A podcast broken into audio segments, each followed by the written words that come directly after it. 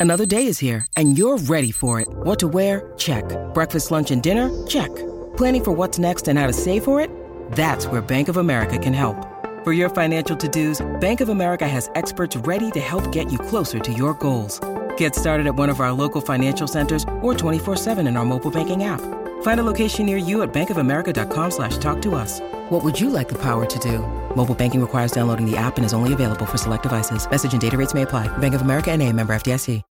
When you need mealtime inspiration, it's worth shopping Kroger, where you'll find over 30,000 mouthwatering choices that excite your inner foodie. And no matter what tasty choice you make, you'll enjoy our everyday low prices, plus extra ways to save, like digital coupons worth over $600 each week. You can also save up to $1 off per gallon at the pump with fuel points. More savings and more inspiring flavors make shopping Kroger worth it every time. Kroger, fresh for everyone. Fuel restrictions apply. Hello, everybody. This is Marshall Poe. I'm the editor of the New Books Network. NBN listeners like to read books and buy them. So we thought we'd tell you that right now, our friends at Princeton University Press are having a remarkable site wide sale. You can get 50% off books, including ebooks and audiobooks, with the code 50, F I F T Y, at checkout until May 31. You can save some real money on Princeton University Press books. I encourage you to go there and check it out. Welcome to the New Books Network. Hello and welcome to the New Books Network. I'm your host Sine Janolu. I studied neuroscience and then bioengineering, graduating with a PhD from ETH Zurich in Switzerland. Currently, I'm working in the industry with a focus in, in diagnostics. Today, I have with me Paul Offit with his new book, You Bet Your Life From Blood Transfusions to Mass Vaccination The Long and Risky History of Medical Innovation. Paul Offit, uh, MD, is the chief of the Division of Infectious Diseases and the director of the Vaccine Education Center at the Children's Hospital of Philadelphia. A professor of vaccinology and pediatrics at the University of Pennsylvania School of Medicine, the author of nine books, and the co inventor of the rotavirus vaccine, he lives in Philadelphia, Pennsylvania. So, thank you, for, Paul, for joining us today. My pleasure. Thank you. so, um, I really, uh, really enjoyed actually reading your book.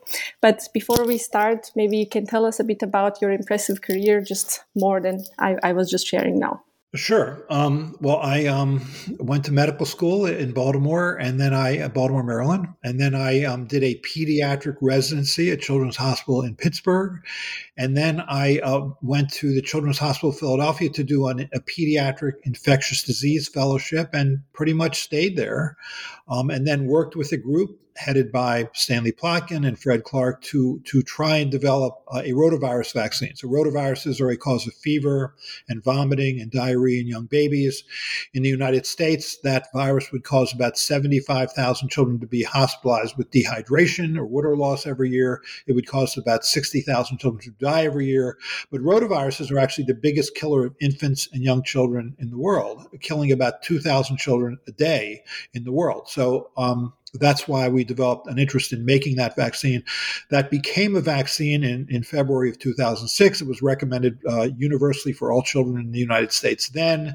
And then in 2013, the World Health Organization recommended that for use of children in the world. I mean, my interests have been in, in writing, writing, in addition to doing research, writing about um, sort of science and medicine um, most recently, I'm on the FDA's Food and Drug Administration's Vaccine Advisory Committee. So we've been considering, obviously, all of these vaccines and vaccines for younger children. And so I've been pretty busy. that I can see. And I mean, with all these different roles, uh, being a doctor, a scientist, an inventor, and also a public service advising, I think it, this gives you a very uh, spe- special position also to um, to judge such health problems and uh, inventions that that you're tackling in your book. Um, so um, what I really enjoyed is that in the book you had this various players um, basically in um, in the inventions of, of new medical technologies or, or diagnostic technologies. You have the patients, you have the doctors. So typically people think that, okay, somebody just invents something and then that's it. But there are so many other players in the in the game. Can you tell us a little bit about that? Sure. I think, you know, uh, you have this notion um, that there's this eureka moment you know, where sort of everything comes together, right? I mean, I think it was Archimedes, right? He he immerses himself in bath and he comes up with Archimedes' principle, right? Which is that the if you float, you displace your your volume. If you sink, you displace. You just, if you float, you displace your weight. If you sink, you displace your volume of water. Um, and so he realizes that he's, he screams eureka. He runs down the street screaming eureka. But it doesn't work that way. Um, normally, what happens is you sort of take two steps forward, one step back. Sometimes one step forward, two steps back. I mean, nature gives its its secrets up gradually grudgingly and often with a human price. I think one of the points of this book, and, and that's why the title "You Bet Your Life," is that that there's invariably a human price to pay for medical knowledge. We learn as we go, and you you always think that we're we're so sophisticated now, we're so good at at, at all the um, the the uh, technology that's been advanced over the last ten years, twenty years, that we don't have to pay that price anymore. But that's never true. You always pay a price, even for the current vaccines. The current vaccines to prevent uh, COVID. You know, the mRNA vaccines were found to be a rare cause of myocarditis, which is inflammation of the heart muscle, and the the, uh, the vectored virus vaccines, like the AstraZeneca vaccine, were found to be a rare cause of blood clots, including severe blood clots, including blood clots in the brain, including fatal blood clots. It's rare, but it's real, and it's caused by the, the vaccine. You, and these were complete surprises. No one would have predicted that. Nonetheless, it happened. So I think um, we learn as we go. And so the, the, the, things that I go through in the books, whether it's antibiotics or vaccines or biologicals or anesthesia or x rays, um, or gene therapy, um, there's always a price to pay for knowledge, and we never accept that. We, we, always believe you're supposed to know everything that you need to know right now. But I think if you ask people now, if you said, Do you think that 100 years from now, we're going to know more about medicine and more about science than we know now? I think everybody would say yes. But when it comes to their problem, their disease, people want to believe you know everything right now when that's invariably not the case. So you mean even with now, for example, you mentioned a lot. So that's uh, that's really nice that um, there are also regulators, which is a field basically developed further and further to prevent uh, tragedies, as as you call it. Uh, even basically in hundred years and so on, because of the unknowns of a particular disease or a new pathogen. In the case we have with COVID nineteen, there will always be things that we don't know, and we have to take calculated risks. That's right. And you can put all the regulation you want into that, whether through the Food and Drug Administration here in the United States, through the federal government. You can regulate things, but you still pay a price. I mean, one of the stories I tell in the book is is the story of a boy named Jesse Gelsinger. So, so this is a boy who um, lacked a particular liver enzyme that meant that he would have a buildup of ammonia in his bloodstream, ammonia just like the ammonia you use to scrub floors, and that would cause him to to uh, to go into a coma and occasionally have to go to the hospital. So he he um he wanted gene therapy. He wanted a therapy to replace that gene. And so the, the, this was at the University of Pennsylvania, which is where I work. The person who who did that work was a, a gene therapy star researcher named Jim Wilson, and he took basically the same vaccine that we the the, the same same uh, strategy that we used to make the Johnson and Johnson vaccine or the AstraZeneca vaccine, which is you take an adenovirus a common cold virus, and you then uh, genetically alter it so that it can now express the gene that Jesse Gelsinger lacked, this liver enzyme. But it, but the virus can't reproduce itself and cause harm. So it'll provide the gene, but it won't cause harm. And you know, and Jim Wilson gradually worked himself up to to do this um, this uh, uh, particular therapy for Jesse Gelsinger, giving smaller doses, then a little larger doses, then a little larger dose for for dozens of people before Jesse Gelsinger ever got his dose. Then Jesse Gelsinger got a, a dose of this, this particular um, adenovirus vector that contained the gene that he lacked. It was the same thing a woman had received just a few weeks before him, and he was overwhelmed by it and he had basically what looked like sepsis, meaning invasive bacterial infection. That's what it looked like. And he died. He was the first gene therapy death. And so the, this country, the United States, stood back and we said, okay, we're going to put in regulations that never allow this to happen again. But it did happen again because the next time what happened is there was a retrovirus gene. So retroviruses are, for example, the kind of virus that causes AIDS, but they're also the human immunodeficiency virus is a retrovirus, but they're also um, retroviruses that are benign. So French researchers did work where with uh, with a retrovirus because that directly inserts itself into DNA. And they did that on 10 children who had the, the severe immune deficiencies four of whom eventually developed leukemia when that gene happened to insert right in front of another gene that would uh, increase your risk for leukemia. And so you you and so then we knew that now you can't use that kind of vector. You have to modify it so that it doesn't uh, do that. And, and so you learn. So now we have retrovirus vectors that work much better than that. Now we have adenovirus vectors that that uh, were developed by um, Jim Wilson that work much better than that. But you know, how did you learn? These people pay a price. These people paid the price. So for me, people like Jesse Gelsinger are heroes in the sense that without them you don't learn. But we don't like to celebrate our failures, so you never really hear hear his name. That actually is something that I um, remarked as well. In each chapter, you actually name um, one of the uh, basically people who suffered to bring a, a particular therapy or a test forward.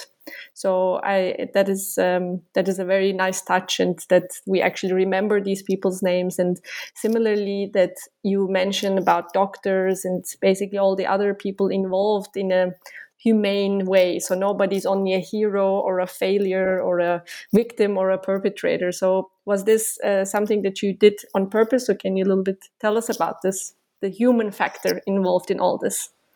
Yes, I, I, mean, I'm at the University of Pennsylvania, which is where Jesse Gelsinger died. And what happened was Jim Wilson took a step back and he said, okay, I'm going to figure out why he died. And, and it took a while.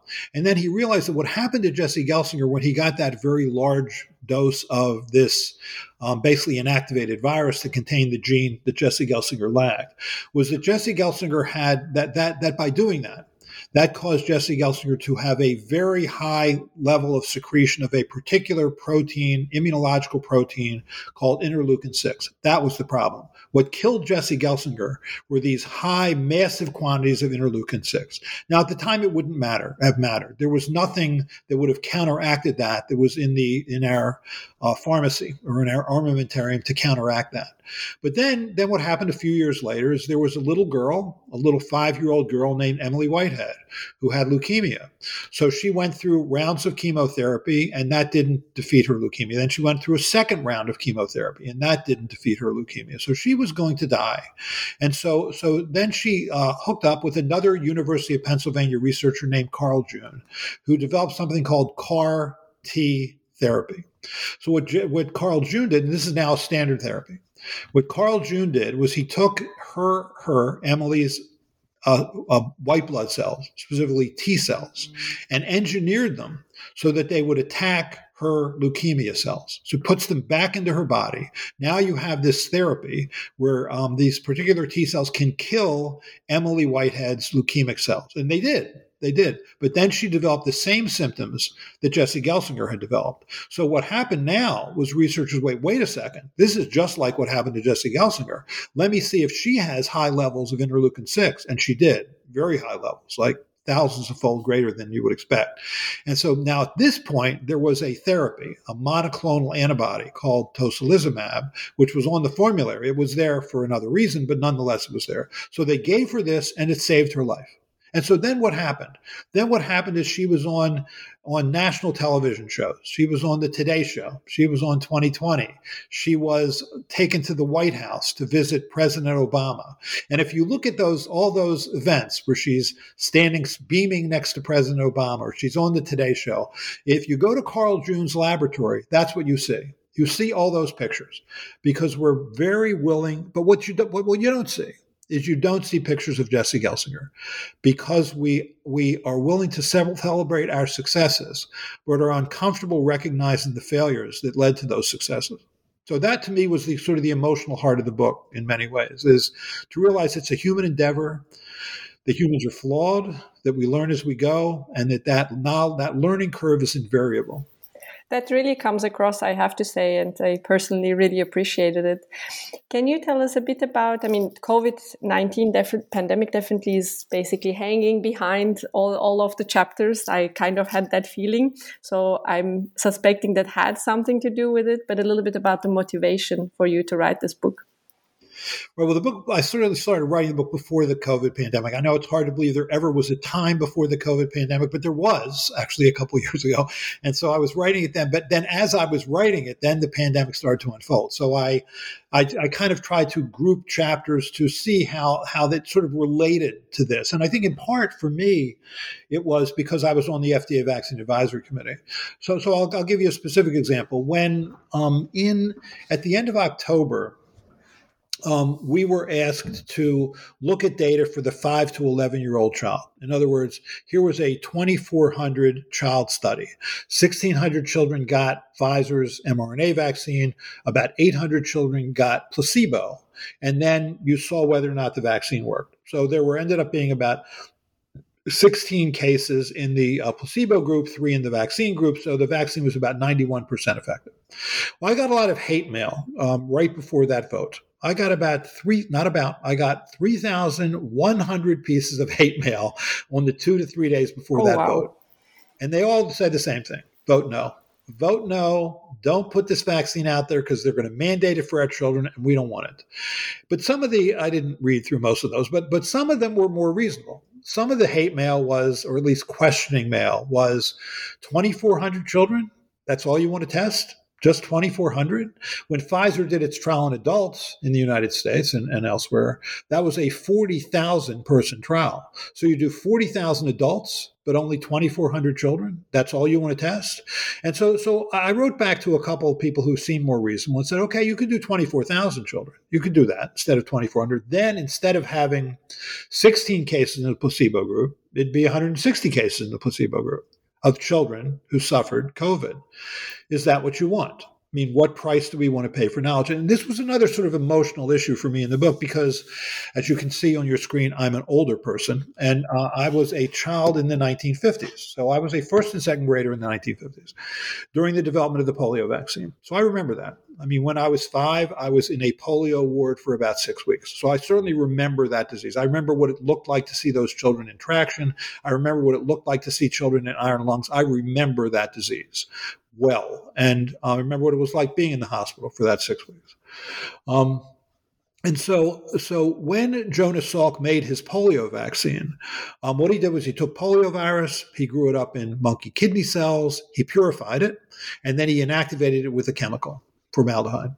And then he in- injected that into 700 children in and around Pittsburgh, Pennsylvania, and, and saw that the immune response was great uh, that the vaccine was safe, and he declared it to his wife, Eureka, I've got it. This vaccine works. And that was it. As far as he was concerned, he was done. Let's give it to children. Let's not wait. But the, the March of Dimes, which was a private philanthropic organization, wanted to um, do this as a uh, big clinical trial. And so what they proceeded to do was the biggest clinical trial of, I think, a medical product in history. 420,000 children were given Jonas Salk's vaccine, 200,000 children were given placebo. And then over a year, you waited to see what happened. When it was over, the person in charge of that trial, a man named Thomas Francis at the University of Michigan, stood up at the podium and said those three famous words safe, potent, and effective. Those three words were on the headline of every newspaper in this country. Church bells rang out, synagogues held special prayer meetings, department stores stopped to hear that announcement. I remember my mother crying when that announcement was made. The Voice of America, you know, put that out there so that that people in Europe could hear exactly what had happened. Well, how did he know it was effective? How did Thomas Francis know that that vaccine was effective? He knew it was effective because 16 children died from polio in that study, all in the placebo group. He knew it was effective because 36 children were paralyzed in that study permanently for the rest of their life, 34 in the placebo group. Those were first and second graders in the 1950s. I was a first and second grader in the 1950s. Those children could have lived long, productive lives, but for the flip of a coin. So realize that when you when you're testing these things, when you're learning about these things, there is a price to pay on both sides both when you're learning about how whether it works and both once you release it to millions of people. And that's what happened with, with the polio vaccine. I mean, when the vaccine was licensed, and it actually took two and a half hours to license that product, which is not true anymore. Now it takes more like 10 months. But um, when that vaccine was made, five companies stepped forward to make it. One of them made it badly. Cutter Laboratories made that that vaccine badly, and I talk about this in the book. You know, they failed to inactivate the polio vaccine. They failed to inactivate it. They they couldn't scale it up in a safe way, and as a consequence, 120,000 children, primarily in the western and southwestern portions of the United States, were inoculated with live, dangerous polio virus. Um, and as a consequence, 40,000 children in this country developed something called abortive polio, which is short lived paralysis. 164 children were permanently paralyzed by that vaccine, and 10 were killed. I think it was probably the worst biological disaster in this country's history. And it really gave birth to vaccine regulation in the United States. So, you know, the um, I think the um, the there's a, a, historian named Michael Harris who said it best. He said, uh, "The history of, of drug regulation is built on tombstones." That's true. So um, you mentioned it a little bit earlier, but you divided the book in these three sections: risk, oversight, and serendipity. So can you tell us a bit about how you came up with these groupings and what they mean for these medical innovations? I'm sorry. Say, oh, the way I grouped it in the in the uh, thing. Yeah. So, um, yeah. So, so I, I did regulation was sort of one. What are those things that led to regulation? And then another was sort of serendipity, meaning those um, aspects of uh, of knowledge where it was just a surprise, where it was sort of a mistake that led to to something good. And, and the Jesse Gelsinger story was an example of that. It was we learned something um, by that mistake that led us to develop a therapy, the tocilizumab, you know, the monoclonal against interleukin six, that now is almost standard therapy for people that get that so-called CAR T therapy, that anti-cancer therapy that Carl June um, developed. And there's other examples of that. So that that's sort of it's, some sense an arbitrary grouping, but you know, we there there are sort of the lumpers and the splitters. I'm a lumper. So, coming back to the oversight, you've mentioned already that um, uh, some of these uh, tragedies basically caused um, more stringent regulations. It's it's really critical, and it's something that became a question during the COVID nineteen um, vaccine development. How do you see then the parallels in this case with the cases you have in the book, with regards to where we are you know, compared to earlier times where you didn't have these regulations. Right. I, I, definitely saw parallels actually to the development of the COVID vaccines in this country, and and the, and actually the polio vaccine. Because because what happened with the polio vaccine was that the March of Dimes paid for it. The March of Dimes paid for the research, um, and then when, when when there then was a vaccine, they actually paid for the clinical trial, and they then they paid to mass produce, uh, mass distribute, and mass administer the vaccine. That we, we the the um, process that was used in this country to speed up the COVID vaccine development was called Operation Warp Speed, which is to say the federal government gave ten billion dollars to speed up that process. So from the time that we first isolated the virus back in January of 2020 to the time that we had access to two huge clinical trials of a novel vaccine the messenger RNA vaccine. Um, you know, we we we uh, we did that because it's the fastest vaccine ever made because we we we paid for it and and really that's what um, the Cutter the the uh, sorry the polio vaccine was like Operation Warp Speed one and so it's, it's very much like what happened with this vaccine. But you worry when things are done quickly. You worry when things are not um, um, approved through a formal licensure process. It was approved through emergency use authorization, which is a much looser um, way of approving for a drug. So you always worried that there was going to be uh, like a, a, a, um, a, scale up problem. You know that there, there, there, there's a difference between giving hundreds of doses and, and hundreds of millions of doses, and that there would be a problem there. And then you worried about what was going to happen happen next. I, th- I, think one of the things that, that upset me actually was the CEOs of the pharmaceutical companies, Johnson Johnson, uh, um, Astra, uh, the AstraZeneca as well, and then um, uh, Pfizer, Moderna.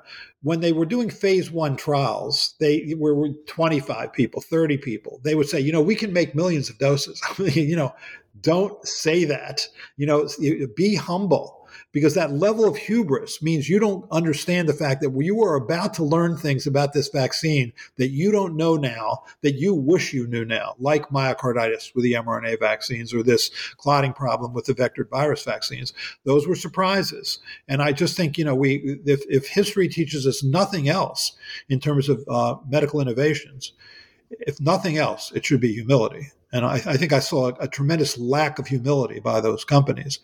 Fortunately, these vaccines are remarkably safe and remarkably effective, but you sort of hold your breath. You keep waiting for the other shoe to drop.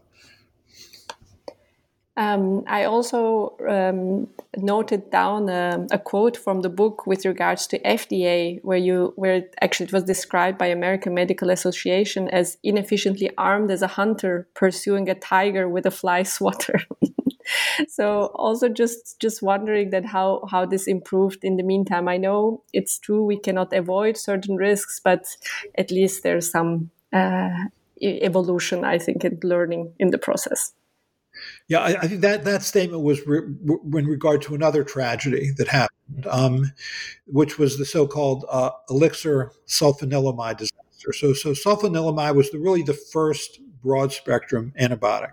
It was a product of the German dye industry in the mid 1930s. It was the first antibiotic we had to treat pneumonia, the first antibiotic we had to treat bacterial meningitis, bloodstream infections, uh, um, septic arthritis, um, bone infections, joint infections. It was it was called the magic bullet. It was a miracle drug, and um, in, and it was there was a Nobel Prize awarded to one of the people who worked in the German dye industry, um, Gerhard Domagk to you know for that vaccine. I'm sorry for that uh, antibiotic, and so so a number of companies stepped forward to make it in the United States, Merck and others, but they mostly made it as a powder or a tablet. There was another company named the S.E. Massengill Company of Bristol, Tennessee, that wanted to make a preparation for children and that, that because children are less likely to take a powder, less likely to take a tablet, they had an oral preparation, a liquid preparation. In order to solubilize uh, sulfanilamide, they uh, did that with uh, something called diethylene glycol. And so it was. It tasted good. Um, it was easily uh, ingested by children. But as was soon found out, after they distributed uh, hundreds of gallons actually across the United, States, about 240 gallons of that product was distributed throughout the United States, and people started to take it and died.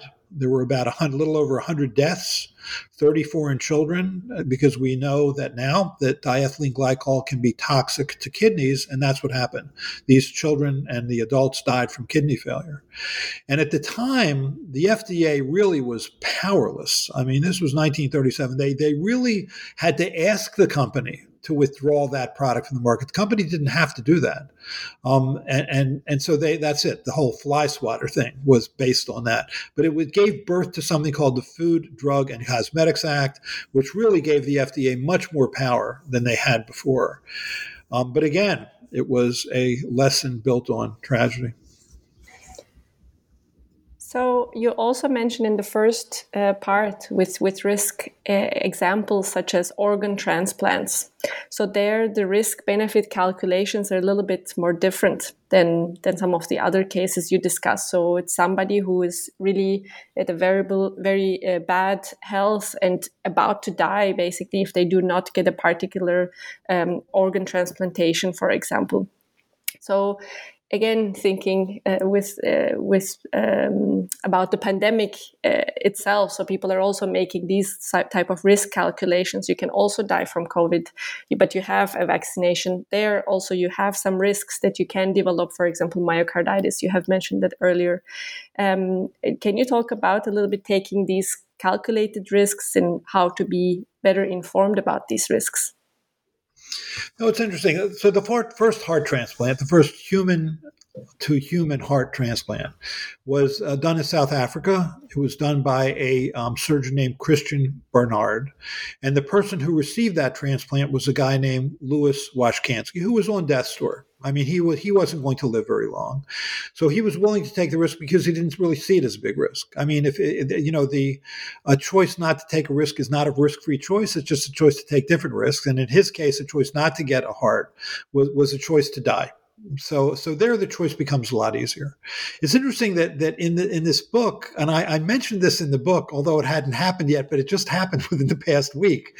Was um, I talk about um, you know there were about roughly at the time I was writing the book there were about four thousand people waiting for a heart transplant.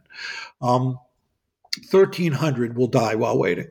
And so I predicted, as it turns out correctly, that eventually we would have a, a genetically modified pig heart transplant. That just happened within the last couple weeks. At the University of Maryland in Baltimore, Maryland. Um, the, the someone just got a genetically modified pig heart. There's no reason one couldn't have done that. We do use pig valves as valve replacement in hearts. So that did happen. The other thing is interesting, by the way, and that just happened within the last day.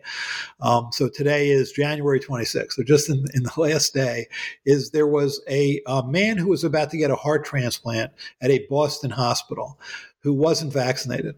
And um, so he was going to get that heart, but because he wasn't vaccinated, the the uh, surgeons refused to, to give him the heart transplant, which you know created this great furor. I mean, the, the the man said he just didn't believe in vaccines. Not that vaccines are a belief system; they're actually an evidence based system, um, but he didn't believe in them, and so he didn't want to get them. And you know because their, hearts are precious. I mean, you know that they're precious when people are willing to get pig hearts um, instead of waiting. Um, he he uh, he's he he is he's at increased risk now of having severe COVID because he has obviously a dysfunctional heart. When he gets a heart transplant, he's going to be immune compromised. He's going to get drugs to suppress his ability to reject his heart. So he's going to be even greater risk of SARS-CoV-2. So why should he get a heart? When there are other people who are far more willing to take care of their bodies, far more willing to, to protect themselves in that new heart, given that hearts are that precious. And everybody thought this was a horrible thing to do, that we were denying somebody who had reasonably chosen not to get a vaccine. But I think it's not a reasonable choice not to get a vaccine. It's a choice you make for yourself. You also make it for others. It's a contagious disease. So I actually applauded that decision. But the Boston surgeons who have denied him that are getting a lot of flack. But you know, it's not unique. You, you, if you're not willing to comply with the medicines that you're given, for example, after a heart transplant, you, you're not going to get that heart transplant. In this case, it was something before that, which was the inability or unwillingness to get a vaccine. Um, then I actually wanted to um, also ask you about the story with regards to the chemotherapy drugs that you that you mentioned in the book. Can you tell us a bit about how um, actually in this case methotrexate came about? Sure. So there's um, the, probably one of the world's most famous cancer researchers from decades ago was a guy named Sidney Farber. There's a, a building in uh, or a, a, complex in Boston called the Dana Farber Cancer Institute, and, and the, that's where the Farber comes from. It comes from this man, Sidney Farber, who was a pathologist, one of the country's leading pathologists. And there was a series of papers that were published uh, that ended up being wrong, where they they had thought they were giving mice that had cancer this folic acid agonist. So, folic acid is a nutrient. Uh, folic acid agonist is something that acts like folic acid. And so they kept publishing studies uh, showing in, in, in good journals like the PNAS, the Proceedings of the National Academy of Sciences, that here this folic acid agonist could in fact treat um, these mice and, and, and make their cancers go away. And so Sidney Farber then said, okay, I'm going to use folic acid as a, a treatment for leukemia. So he knew people at a pharmaceutical company that could then provide him with a purified form of folic acid, which interestingly wasn't what those researchers were using, even though they didn't know it. What the researchers were actually giving was a folic acid antagonist, meaning something that worked against folic acid, which makes sense since folic acid was a nutrient. Why would you want to give a nutrient to cancer cells? Because it's only going to help them grow more. And so that's what happened with Sidney Farber. He took 11 children who had leukemia and he gave them essentially purified folic acid. Now, leukemia in the 1950s, when he was doing these studies, was a death sentence. I mean, most children didn't live a year, but he he took a he took these children who had a terrible outcome and actually made them worse. So they didn't live a year. They lived just a couple months. Their, their, their bone marrows were packed with cancer cells. Cancer cells spread out of their bone marrow onto their skin because of this folic acid agonist. And so he realized that he had done exactly the wrong thing exactly the wrong thing. And so he thought, okay, I'm not going to give folic acid. I'm going to give a folic acid antagonist. And at the time, that was called aminopterin. Um, today, we call it methotrexate. And it, what's interesting to me in this story is then he started to give methotrexate and found that it was re- remarkably effective. But the first person to receive methotrexate was a um, baseball player who used to play for the New York Yankees. He wore the number three on his back and his name was Babe Ruth. Was actually the first person to receive methotrexate. So that's interesting for me as a baseball fan. I'm not sure people in Switzerland necessarily know that story, but.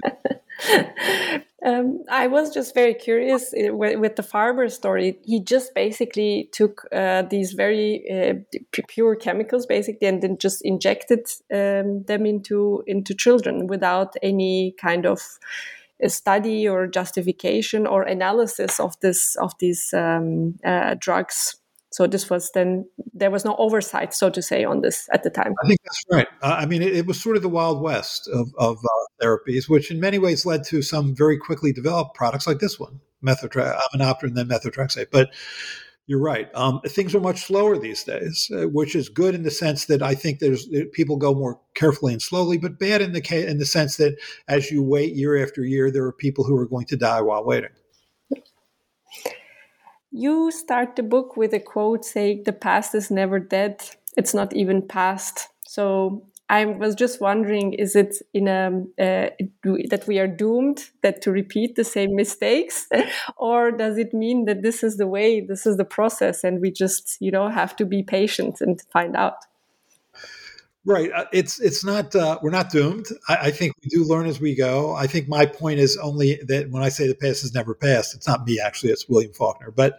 Um, it's because uh, that pattern of of learning as you go never ends. I think people would say now, well, you know what? Let me just wait till the learning curve is over, then I'll get this therapy. But the learning curve really, in many ways, never is over.